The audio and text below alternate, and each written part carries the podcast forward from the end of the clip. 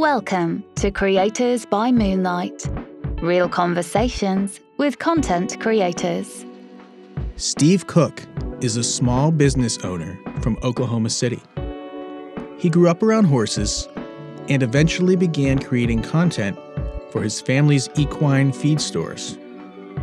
In this interview, he talks about having a business oriented mindset, initial fears of publishing content, and what led him to create the Better Business podcast with Steve Cook.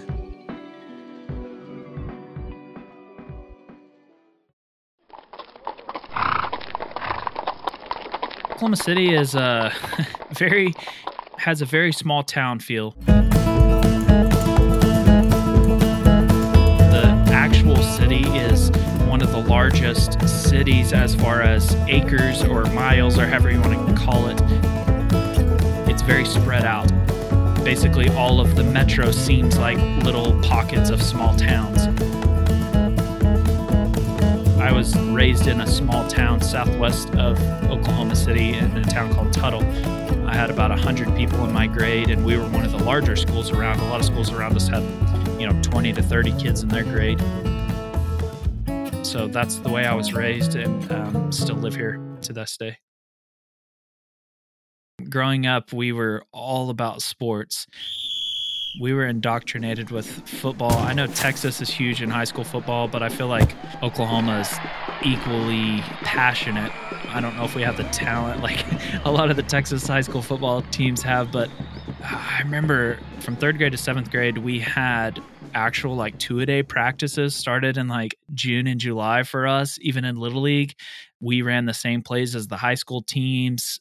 I mean, it was like a serious deal, even from Little League. And then, as you can imagine, if that's how the Little League was, you can imagine how the junior high and high school teams behaved and acted. Um, we had other sports in our school and we're really good. Um, our schools won the wrestling state championship man, to this day, I think they're still on a streak, like 14 years in a row or something like that. Softball is incredibly good at the school I went to. Baseballs was incredibly good when I was going there, but football just kind of seemed like it was the main stage, um, and we were real good at football as well.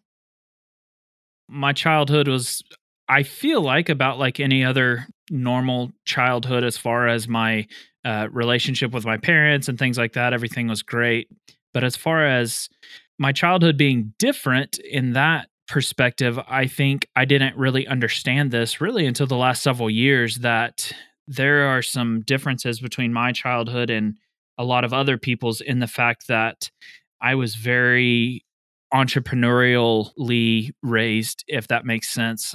I started kind of getting hints of this in in high school. I would ask, you know, what somebody's parents did or something like that and i would have friends like i don't know you know uh, um, my dad kind of does sales for this or that or i'm not real sure and it started to blow my mind that well i was taken to work with my parents every day and i was you know uh, a dishwasher or a, a parking lot cleaner upper or a window washer or whatever in different businesses that my parents had all growing up and so i think that my childhood, though it seemed very average and normal to the people around me, and the fact of we weren't incredibly well off, we weren't dirt poor or anything like that by any means. We were, I guess you could say, middle class.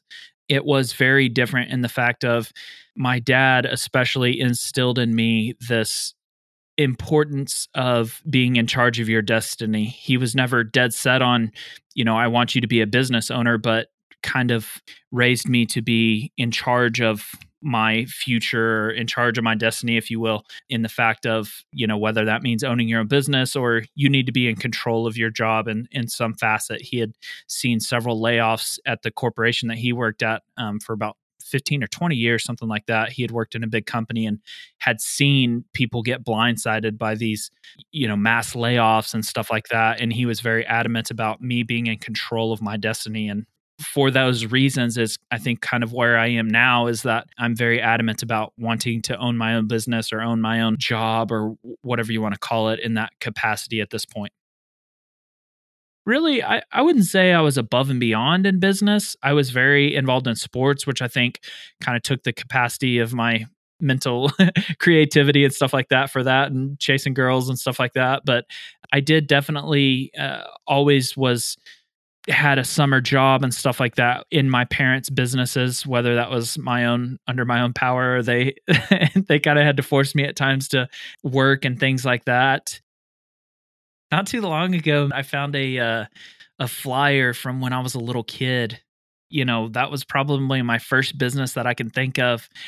I printed flyers with my aunt, um, and she wasn't necessarily entrepreneurial, but she uh, was staying with us and was just kind of doing fun things with me and my siblings. Um, I've got two sisters, and I printed out flyers. She helped me design this flyer, printed out flyers, and had a dog walking business and went door to door. And you know what's funny? I would have to ask her if she remembers, but I don't even remember how many customers I got or if I even got any or what the results were on that business. But I found the flyer not too long ago and I still have a picture of it. It was like some Steven's dog walking business or something. Um, so that was that was I was very young when I was doing that. So, like very very young age, we moved around. Like I had mentioned, my dad worked for a corporation, and he decided to branch out on his own. And um, first, he started with a franchise, um, and so he had done a franchise. So that kind of launched him into owning his own business. But once we were in probably, I would say fourth, fifth, sixth grade, something like that, my both sides of my grandparents had always been. Uh, one side had a bunch of cattle, and the other side bred thoroughbred racehorses, um, and had several hundred. Was one of the largest breeders around Oklahoma, and uh, he ended up passing away when I was pretty young, and my dad just kind of took on a lot of his best horses um, and raced them while I was growing up. Um, just kind of, I think, in memory of him, but came to love it. And he still is involved with it pretty heavily. So really, from from young junior high till now, my dad and grandparents have all had different sorts of livestock and horses and stuff like that in my family and and all around me.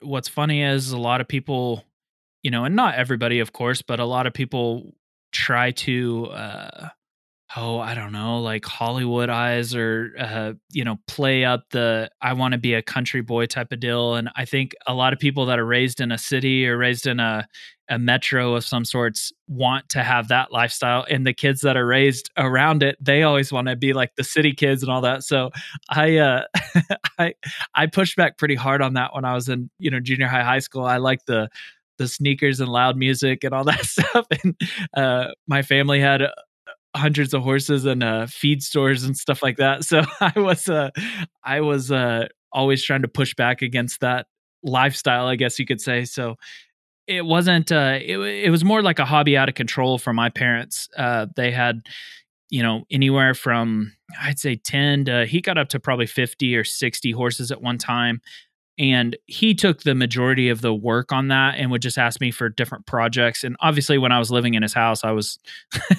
i owed him you know obviously quite a bit of work and stuff like that. And he would ask me for favors and stuff. But um i wouldn't say i ever really had to work full time out in the barn or anything like that. But there was a lot of uh projects uh weaning babies is probably one of the more difficult things when you have to give um, so you know you'd wean a horse anywhere from four to six months old sometimes longer if you kind of let it get go out of control.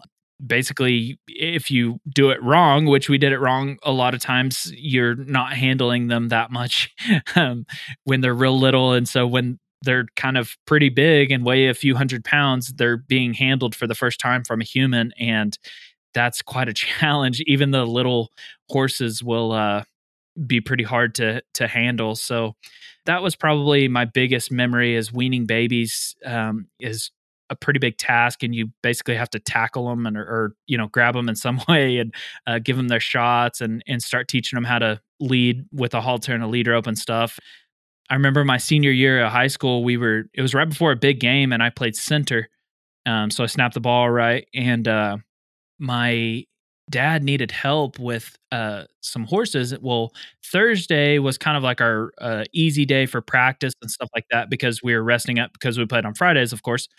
And uh, he was like, "Hey, we need to wean some babies. Can you help me after you get home from practice or school or whatever?" And I was like, "Yeah." They're race horses, and so a lot of times race horses are they're bred for their, how fast they are and how good they perform, not necessarily their attitudes. So oftentimes racehorses, because they don't really care what kind of attitudes they have, will be aggressive. And uh, we were weaning this one baby, and he turned over and bit me, and uh, bit my it was my middle finger, and basically like halfway down my middle finger, all the way to the top, he bit me, and like he slid his teeth all the way up, and basically like skinned my finger if you if that makes sense anyway so eh, i didn't go to the hospital or anything. I just kind of like wrap we wrapped it up but uh kind of affected my uh performance uh snapping i not only like was the center but i was also a deep snapper and stuff like that so i had to use my hand a lot and uh anyway so i had a, a few experiences like that that stick out in my mind.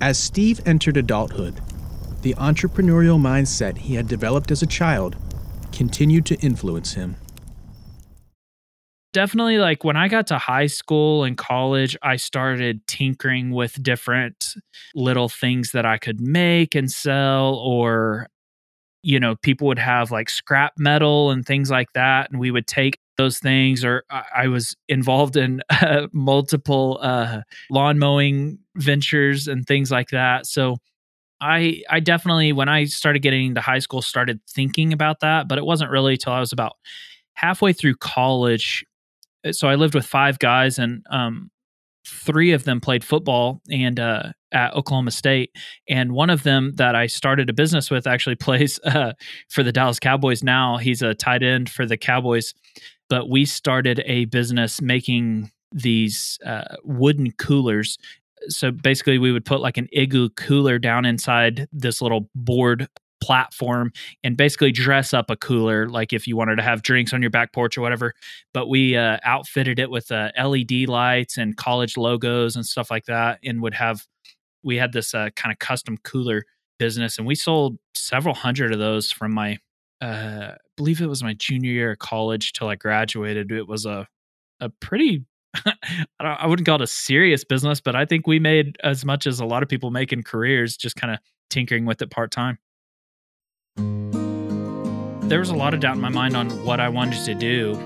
I knew I wanted to either own my own business or do something with like sales or something where I was in control of, in a sense, I was in control of my outcome, if you will. But I changed majors, I did different things. Uh, my first thing I wanted to do was I did ro- restaurant and hotel management to begin with, and I, I really wanted to have restaurants or, or uh, resorts of some sort or something like that. But once I got into it, I, I really didn't like it that much. And uh, at that point, my dad had kind of talked to me about, you know, do you want to work with us after you graduate and stuff? And and I ended up changing my major to animal science, and uh, which my degree wasn't necessarily that helpful for what I do now, but it it definitely was kind of a the way I was thinking about what I wanted to do, if you will. Upon graduating from Oklahoma State, Steve accepted his father's offer to work at the family business full time. It's third generation is is really how it plays out. So my grandpa started it with his friend um, back in the '80s, and actually started the feed store. My grandpa on my mom's side. So my other grandpa was the one that bred racehorses, but the one on my mom's side had started this store in Oklahoma City with his friend, he stepped away and then his friend took over and then that friend um, came down with uh or was diagnosed with parkinson's and was looking for somebody to to buy him out. And that's when my parents uh purchased the business in 2009 and they actually originally purchased it with my grandpa but he was only involved for it was like six months or a year or something like that. And then they um, bought him out. Um, so they bought the original store in Oklahoma City uh, in 2009, and then since then we've uh, we've had four stores, uh, different stores, but we just have three at this time. We we closed down one of them. If anything, it was it's more stable than a lot of different things you can do right? It's it's similar i mean it's a grocery store for animals. So if you think about grocery stores it's not a flashy business. It's not something that is fast growing and high paced you know environment or anything like that. But at the end of the day it is one of those blue collar stable type of deals. And and yes it is somewhat of a dying industry as far as of course people don't people don't ride horses around every day. So, yes, the population in general is kind of getting smaller, but we're much more into the lifestyle animals, if you will. So, we sell a lot to performance horse type businesses that are breeding for rodeos or racehorses or um, different you know they're kind of in the business of horses for hobbies and things like that not necessarily workhorses or or livestock as far as cattle and things like that so 2014 is when i graduated from college and i was all in i started running the business 100% and you know actually got some ownership in the business and really kind of like took over as far as I was able to make decisions, if you will. So at that point, I started kind of flirting around with, man, maybe we should. I mean, this is funny, like looking back, but we didn't have a website. We didn't have a Facebook page. We didn't have like anything. And it was strictly, we sponsored a few events and things like that, but we we had no outside form of advertising. So I started listening to, you know, different marketing things and books and stuff like that. And of course, my first inclination was direct sales, which that is a huge driver of this business in general because we're selling to uh, anywhere from 40 to 50 horses up to 500. We have a few ranches with five, 600 horses. So direct sales is still a part of it. But so I first started kind of flirting with direct sales and things like that, going out and, and actually pursuing business. But as far as like the marketing side, and and that's a whole different side of of selling i would say probably like 2017 is when i really started making a few videos and things like that i knew i needed to around probably 15 and 16 but if i'm being honest at this point i didn't really have the courage or the the guts to make videos for social media and things like that. I, I was kind of worried about some sort of judgment or or ridicule or whatever of of being made fun of or or whatever it might be. And i and i didn't really know what to say i guess. It's funny now like looking back but i i do remember having those feelings like gosh i've got to get a facebook page or whatever but like what do i put on it? You know just pictures of our stuff or what you know? I would say that you know and i don't want to be demeaning to colleges or anything like that but i think a lot of people use the college thing as an excuse and i'm i'm very glad that i went to college in the fact that a i have a bachelor's degree so that's cool if i ever need it you know? But um i would say if anything college not only did it not help me but it it maybe even hurt me in that aspect of marketing college is only the study of things that have been done or research or whatever. And I think that in a lot of aspects of business, when you're looking at it strictly from a business point of view, and of course, don't get me wrong, I want the person that I go to the doctor to to have a degree. Like, don't don't misunderstand me. Um, so there is places for college, but it, when you look at the way that business is researched in college, the things that you can learn from other businesses, maybe HR you can see you know cases of people getting sued or or best practices around hiring and firing and things like that um, another very popular thing that people study in college would be accounting or finance practices and things like that. And make no mistake about it studying the successes and failures of other businesses and things like that around finances and accounting that's another great thing to study. But when you're looking at starting a new business or getting into a new industry and even the entire industry of e-commerce even as mature as it was when i was in college in 2014 from t- 2010 to 2014 e-commerce was off to the races but how many businesses i mean amazon was kind of just getting st- getting rolling at that point. How many businesses can you even study much less have a curriculum that's approved and and and uh, you know a professor that's teaching it and things like that? I mean i don't think they're trying to do anything wrong. It's just they cannot predict the future the way that they're teaching. They're having to go off of research and and things like that. And when you look at strictly marketing there is no nothing about marketing that you should try to copy and imitate other businesses. Because the whole idea of why marketing is effective is, huh, I haven't seen that before. And if you're studying and researching other businesses that have been successful in marketing, you're already losing because you're trying to market the same way somebody else did. And that's the whole way marketing is effective is if you're doing something different than everyone else is doing. So, you know, I think this idea of oh, I don't know what to do, I didn't go to college or I didn't read a book, even even business books, I think there's a lot of great speakers and things like that and you can get ideas around marketing, but to be creative, I think you have to just work on your creativity and the creative muscle that each of us have and and work on that um, from the inside out. I don't think you can necessarily just learn how to be creative or learn how to market well or anything like that through a college or a or really even a book necessarily. In the late 2010s, following his early experiments with social media marketing, Steve decided to concentrate his efforts on what would become the Better Business Podcast with Steve Cook. I have a large index of videos and things that I do on the feed store side, but as far as people that I like to take advice from or or whatever or talk about business and learn about business, I almost see that as a hobby. I love learning about other businesses and what other businesses do and things like that almost as strictly as a hobby of course it helps me um, in my business but you know i almost think of it as like a car mechanic that's also like a like a car junkie you know he he likes talking about cars and looking at cars or whatever. Well yeah sometimes that helps him on working on cars as well but i just have a passion around business. And when i listen to other business podcasts for the majority of the time. Of course, there's um, different podcasts that I listen to that are fun to listen to, as far as it just kind of talks about um, how somebody got started or their their story, similar to this one, of course.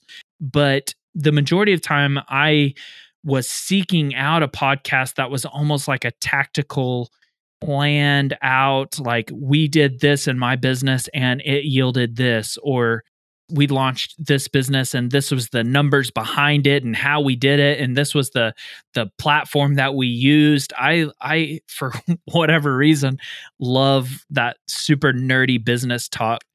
I just found that each podcast would get into that a little bit. You know when you're talking to somebody about their story or whatever you kind of learn more about how they did it or what they did or whatever. But i was obsessed with trying to find those episodes where somebody was talking about the ins and outs and the details of their business. And I just really couldn't find that specific of a podcast. And so basically I I started kind of talking to other people and they were like, man, it's a, it's a good way to meet people. And, and for all those reasons, I, I started my podcast of, um, just talking super nerdy business talk. So that's kind of what we, we talk about on mine.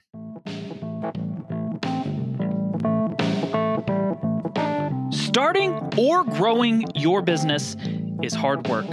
But now you are listening to the Better Business Podcast with me, Steve Cook, and I'm going to try and make it a little easier on you. I think I originally like created a page in like 2019 and my biggest problem with my podcast was not only did it not have business results, like it had nothing to do with our actual business, right? like it has nothing to do with feed. It's just about other businesses. So I struggled with that for a long time of like, I need a way to sell something or do something with it or something because that, that's kind of the way my business mind works. And so I finally came to the place, I think in 2020 i started kind of working at it but when push came to shove and i got busy and stuff like that i pushed it off and here this summer i got real serious about it and this summer is when I, I hired kind of a team to help me produce the podcast and do all the the back end stuff. And once I got to the place where I I have the disposable income to use to have a team work on it, and I am able to just talk to guests and things like that and just kind of have more fun with it. I think that's kind of where I decided to um, really just do it as a hobby and enjoy it. And if I build an audience, that's great. If not, okay as well. Um, but I love learning from other business owners. Um, I love talking to other business owners and having like a network. it doesn't really benefit me in any certain way. But I mean, I've talked to people that have over a hundred locations. I've talked to people that have owned uh, professional sports teams and things like that. So it's just fun to get to know different people and and hear about how they did business. And it's more than anything, it's kind of motivating when you talk to successful people. It kind of makes you feel like, whoa, like I need to step up my game and and you know do do some things better or do things differently or whatever it might be. And so I'd say here the last six months I've really taken it seriously and been more consistent with episodes and things like that. But but yeah, I started trying to tinker with it in like probably uh, a year and a half, two years ago. I guess if you had to break down my uh, the audience that I'm seeking to help, I feel very weird about trying to help an audience of let's say like somebody that has a bigger business than me or something like that. I felt weird about saying like this is how you can grow your business, but I have grown this business from we'll approach quickly um, 10 million in revenue. Hopefully, we'll hit that next year.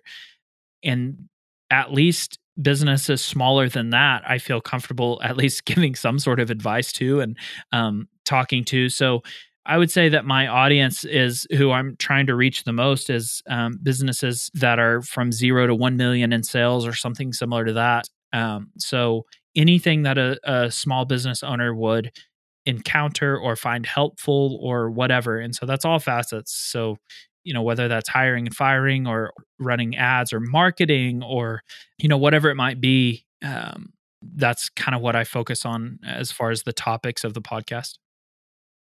As far as the podcast is concerned, I've tried just different things of building a personal brand. You know, I think my biggest driver of why I want to build a personal brand and why I had to kind of come at peace with maybe not selling something of it or whatever is I want to have a personal brand because I don't know if I always want to be in the feed industry or in the animal science industry or whatever, you know, however you want to kind of narrow down our industry. And I just feel that having a personal brand and people recognizing that you understand the way business works and you understand how business works that that would be something to that could benefit me later on whether it's i buy a business from someone or you know someone wants to sell me their business or um, you know maybe somebody hires me to help them with their business or whatever it might be on down the road.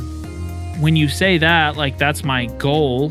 When you say that well how can you do that? There's a million different ways to do that my biggest thing is I think a lot of things work and are successful, but it's how much time do you have to do them? If you don't have the time, how much resources do you have? And things like vlogs or things, anything around video, it seems like, is either very expensive or very time consuming to edit and film and blah, blah, blah. So, you know, I found myself biting off more than I can chew multiple, multiple times. Um, and I think I'm kind of at a place now where I can afford to have a little bit of people help me with stuff, but I can also afford to um, spend a little bit of time on certain things. So I'm not spending a crazy amount of time, but I, I am spending, you know, anywhere from 10 to 20 hours a week on podcast stuff in general. Um, and I also have some people that help me with stuff. Running the podcast has allowed Steve to discover unique insights from business leaders about the issues that entrepreneurs and creators commonly face. The podcast helped me be more creative, but it's also um, pushed me and and um, educated me in ways that I, you know, wasn't even thinking when you talk to somebody for 30 minutes to an hour that's successful about their business and why they do what they do or you know in a very specific deal you will very rarely not pick up something that is good advice or you know motivating or whatever um but yeah definitely it's helped me be more creative. I i talk to people all the time that are doing things in a completely different industry. Um i talked about the guy that owns the sports team and and he has a baseball stadium in Georgia and he was talking mm-hmm. about some of the stuff that they do and I, uh, I mean it was just like mind blowing it affected me so much that I like I like called a team meeting with all our managers and like I mean it like changed the way that I viewed business almost like that impactful. And I don't know if it was just me, uh, you know, like it caught me at the right place at the right time or what, but he is very brilliant, very creative person and I I have a hard time thinking that he's not going to the moon as far as business is concerned. He was incredibly powerful. I really think the way that he talked about business and the way that he was, you know, it's not, it wasn't really the creativity like that. I think that that's a muscle and you have to constantly work at being creative. So that part didn't blow my mind as much as some I think some people would blow their mind like how did you think of that, you know? And and that is impressive some of the stuff he thinks about, but the way that he went at business basically he almost had the mentality and, and he didn't say this outright, but it seemed like he had the mentality of if I can become famous and if I can become something that people are obsessed with whether I make money now or not, I will be very well off in the future because if you're the most popular and people love your product whether it's you know a baseball game or a t-shirt or whatever they're so obsessed with you that I'll be successful eventually. And it really like it affected me because I'm very um not very very like over the top but I'm I'm a good portion of my brain is I'm a kind of a numbers guy and a lot of times I'm like, man, that doesn't make sense. you know, numbers wise. And a lot of the things he was talking about, I was just like, dude, that does not like, how do you do that? Like, that doesn't make sense. And he's like, yeah, it doesn't make sense. and I was like, what? you know, I mean, that was just kind of the mentality he had really affected me of like, whoa, and he said in our interview and, and I know he said it in other interviews that Walt Disney and and PT Barnum like these these huge kind of creators in lifestyle like you know they're just they were basically like attention getters if you will or promoters or whatever you know and that's kind of the the way that he goes about business. And it really affected me in the way that am I thinking too small when I try to make every penny and every dime matter? And of course, like you got to be careful. Like you can put yourself out of business if you don't know your numbers and things like that. But I think it really shifted my mindset a lot. And, and like I said, that episode should be live in, in a week or two, I think. Yeah. So Montana Knife Company, there's a guy that was making knives in Montana and he was just kind of doing it as a hobby and he found that he it was kind of a hobby out of control. His buddies were asking him to make knives and then his buddies buddies were asking him to make knives and he was constantly just making knives for people. And he decided to try to kind of you know really create a business and a and a team around him to make knives for a living and and have a real business around it so he joined with this, I think that five or six people and decided to start a business. And one of the guys that was foundational in the business, I don't know if he's a part owner or not, or or how that breaks out. He didn't offer up those details, but he was one of the founding people that started his the knife company he i had him on the podcast. His name is brandon and he is really in charge of all the marketing and the basically the front facing side of the knife business. So the other guy handles the the creation of the knives and the building of the knives and all that but brandon handles the front end of the the knife business. The episode that we posted recently about that was really about instagram because they have you know not a staggering amount I think they have anywhere from 30 to 50,000 followers or something like that. I mean, it's not like they have millions or anything crazy, but what really drew me to them is they are doing unique things on Instagram. And it seemed like when I looked into their Instagram, they were selling really well on Instagram. And after talking to him, I didn't realize how good they were selling. Like it was true. My suspicions were true. They only for the most part, only sell through Instagram and would sell thousands and thousands of knives within a 20 minute period on Instagram. So they haven't been able to catch up with the shortage of supply. And they found this weird little niche of selling on Instagram where they do these knife drops. And so they've built up such an audience on Instagram that wants their knives that they've almost made them kind of, you know, it kind of reminds me of like some of these other limited things like Supreme or whatever that you only have a certain amount of them and once they're gone, they're gone. and they are selling thousands and thousands of knives in like five minutes. And so they'll drop a knife at a certain time when they have the supply in stock. They'll get all the knives made and then they'll post them as live on their website and they will publish it through Instagram and will sell tons of knives that way.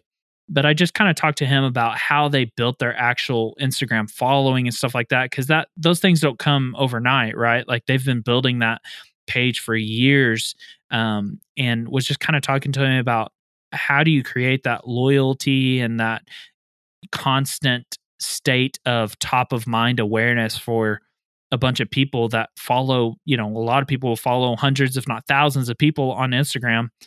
And that's only one social media platform when there's, you know, 10 that are very important and, and arguably more than that, I'm sure that are that are very popular. So you've got all these social media platforms. You've got on this one social media platform, Instagram, you've got all these people that follow you that also follow thousands of other people and how do you become important enough to these people that they're willing to stop what they're doing and you know watch a clock to try to have a chance at this limited edition knife? Um, that's pretty highly priced. I mean they're in the knife world they're not i guess not super expensive but for the common person they are. So you know that's kind of what i talked to him about was like how did you do that? And um man he gave tons of different tips and tactics and things like that. But that was kind of the idea behind the episode, if that makes sense. It's funny. I I had a uh, I did a solo podcast. So I I do one solo podcast every week. I I interview somebody once a week, but I also post a solo podcast. And I had a, a podcast about freelancer versus entrepreneur. I think both are right. A lot of people want to like build a business or whatever, but they want to be the only employee and they're they want to have that like attention or or um reputation that they're a business owner or whatever. I I really don't I don't think one is more important than the other or one is more impressive than the other. It really doesn't matter to me as far as that goes. What I think is important though is that you know what you want to achieve.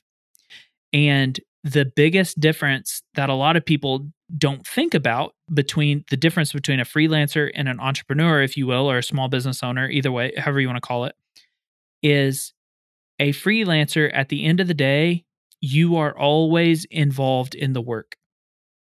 And a business owner, a small business owner, entrepreneur, whatever you want to call it, the whole idea, the whole premise of setting that up is that you do not have to be involved in any point of the work.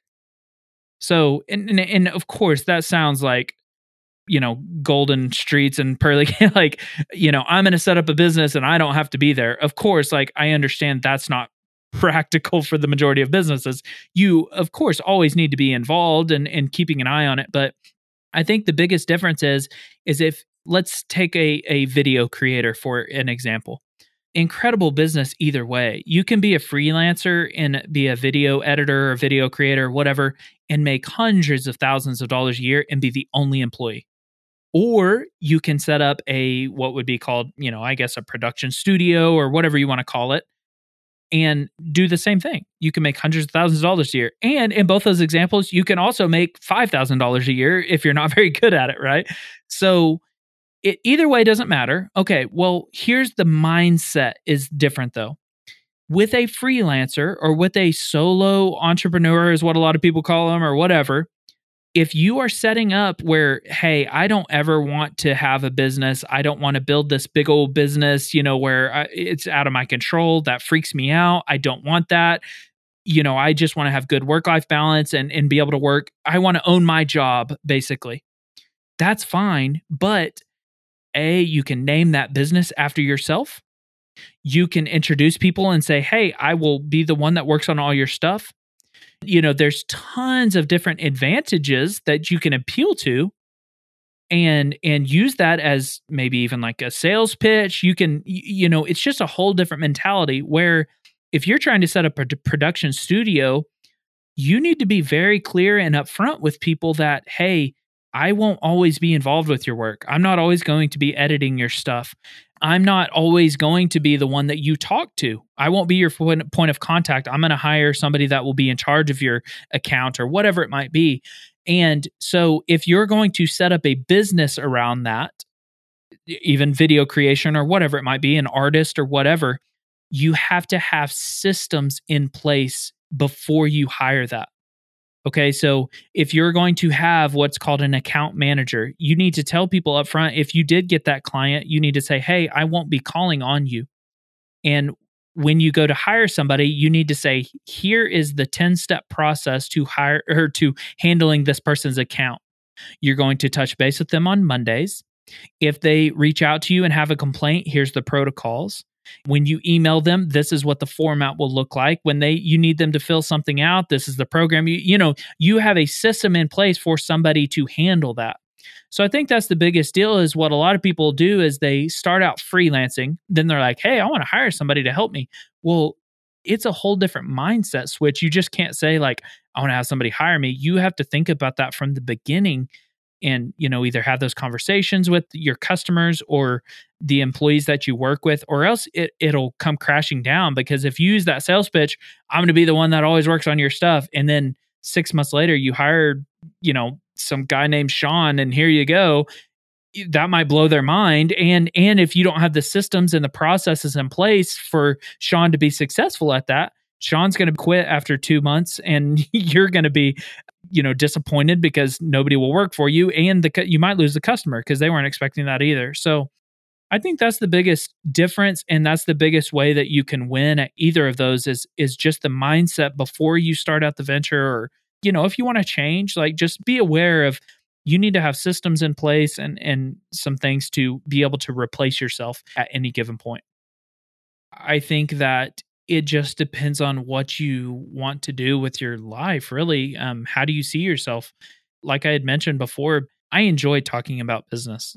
So, first off, you need to audit like what you're doing of if you enjoy it or if you don't enjoy it, all that. And and of course, I've been at times in my life where I hated doing certain things. There's there's sometimes you hate what you're doing, but it's for the greater it's for the greater good, right? You know what I mean? Sometimes you have to plug away at stuff that you don't like so that you can get to a different point but I think the idea of balance is you need to figure out what you want. Um, so first off, I don't let anything come before my whatever you want to call it, religious practice or anything like that. I'm very adamant about.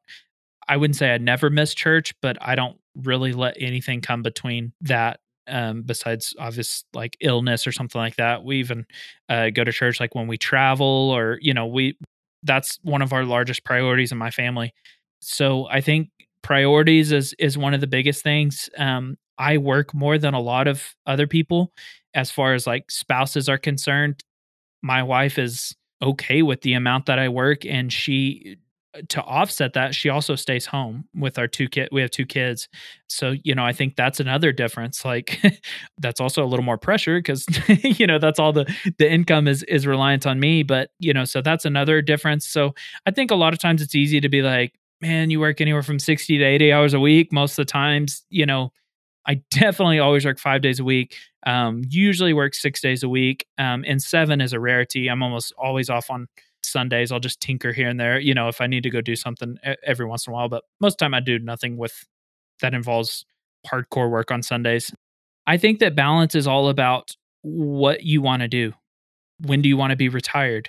when do you want to do you want to travel do you not want to travel do you want i mean i've i i got in an argument with a guy one time and he was talking about how he thinks it's so stupid that i work so much. I need to enjoy myself when i'm young and healthy and able to actually travel and able to actually enjoy myself because if i'm trying to save up a bunch of money and retire someday you're going to be older and not as healthy and all that. And honestly like i think that's a good point but like i mean obviously like everyone just has to live their own life. Like i mean i have employees that this is their only job and they don't want to work more than 30 hours a week and that blows my mind but i also have employees that they don't care how much they work and if you'll pay them more they'll work you know i mean so i've learned the work life balance thing with employees different mindsets blow other people's minds and they can't wrap their mind around it. I've I've come to terms with the fact that everyone has a different perspective and a different view on that and it's okay cuz it's your life like do whatever you want, you know. So I've learned to work with a bunch of different personalities and work life balance choices, whether it's uh, marketing people or managers or whatever. Steve also feels that his commitment to his podcast has helped him to conquer the initial fears he had associated with content creation. I think practice is a lot of it, is how I got over it, just doing it. You know, I think the thing that drove me the most crazy, and I've come to terms with it, is a lot of people don't understand what you're doing. So I started this video series on our feed store side called Steve's Horse Show. Well, when I explain it to you, hey, I'm starting a video series called Steve's Horse Show. 90% of our clientele in our three stores around the metro is selling to horse owners. Okay, so do you have any idea why I'm starting a show called Steve's Horse Show? Yeah.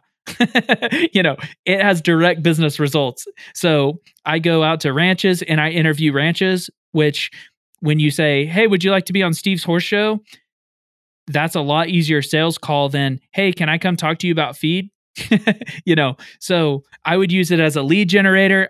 I would post it on all different social media places and um, advertise with the videos and stuff like that. I mean, they were like five to 10 minute interview movies or something, you know, in, in some respects. So, but I think the thing that drove me the most crazy is you would see somebody at church or you would see somebody and even another customer. Oh, there he is. He's just out there making more videos and, and there's a video guy. What do you do? You know, screw around on YouTube all day and I think it drove me the most crazy because I'm like, no, I'm running a multi million dollar business here and I have a creative idea to get more business. And you can't explain that to everyone. And if you did, you would look like a jerk, you know? So I think that's what made me the most mad is it, it looked stupid to people that were just like, what are you doing? I thought you were running, I thought you were working. You're just out making videos all day and blah, blah, blah. I just came to terms with like, hey, no one's ever going to understand what you're doing. No one ever really. If you see somebody in the middle of a day on a work day eating at a restaurant, you're like, man, that must be nice. A guy gets to go eat at restaurants all day during the middle of the day, and you don't know if he just worked 48 hours straight and pulled an all nighter. And, you know, so at different points in anyone's life, they can look lazy. At different points in anyone's business, it can look like they just screw around all day. But here's the deal if you build a successful business and you are successful financially or whatever, you can check the score later. Like, just let people think whatever they want. It doesn't matter. Like, just work on your own, your own self or your own business or whatever. Trying to protect yourself and not put yourself out there because you're worried of some sort of judgment, whether it's they think you're lazy or they think you're stupid or whatever people are going to think that whether you're doing videos or not. If I didn't do any videos, then people are like, man, that guy never advertises and that guy's always, you know, I mean, like, no matter what, people are going to think of you in some sort of way. So you might as well just do what you want to do. I'd say, like, more general advice that I has been on my mind lately is, you know, we have anywhere from 20 to 30 employees at any given time. So I deal with a lot of like you don't understand or you know they run out of money at certain times or they you know need more hours at this time or they're taking another job at this time and and a lot of times when i disagree with that person i start watching you know if i have somebody come and ask for a paycheck early or something like that i start auditing and i found so much that people don't think that everything that happens to them is up to them. You're in control of your destiny. And I think a lot of people, you know, look at other people around them, whether it's the people that they work with, or, and I've even fielded this from other employees like, man, you don't understand. Like, you come in at nine o'clock and you blah, blah, blah, but they have no idea that I wake up at four every day and read business books for an hour and work on my computer and I put in sometimes 12 to 14 hours almost every day and you know, I think a lot of people look at other people and say, man, that must be nice, but they don't think that everything is in your control. The longer I've seen different people have struggles financially, and of course, don't get me wrong, like everybody has times when, you know, something, I, I'm sure my time is coming where, you know, somebody puts a competitor puts in a store across the street and it causes a real financial boo boo f- for us or whatever. My time's coming. Like, you know, it's going to happen. But I think the majority of your, wh- whether you want to call it your life or your financial success or whatever, it's up to you. You can make yourself better by books. You can make yourself better by cold calling people and asking. You can make yourself better by inventing a podcast and asking people that you respect to be on it or whatever. Like, I just feel like so many people think that your success is dependent on the cards you draw when you're born but i really feel like so many people the the hard skills of like intelligence and all that stuff that's a tiny portion of your actual success. I think working hard and having that no fear mentality of you know i can go talk to this person or i'll go handle this or whatever it might be or i'm not going to take no for an answer or that type of mentality is way more important than any hard skills. And i think anybody can have that mentality. You just have to work on it. Thanks for listening to Creators by Moonlight. Email the show at creatorsbymoonlight at gmail.com and follow the show on social at Creators by Moonlight.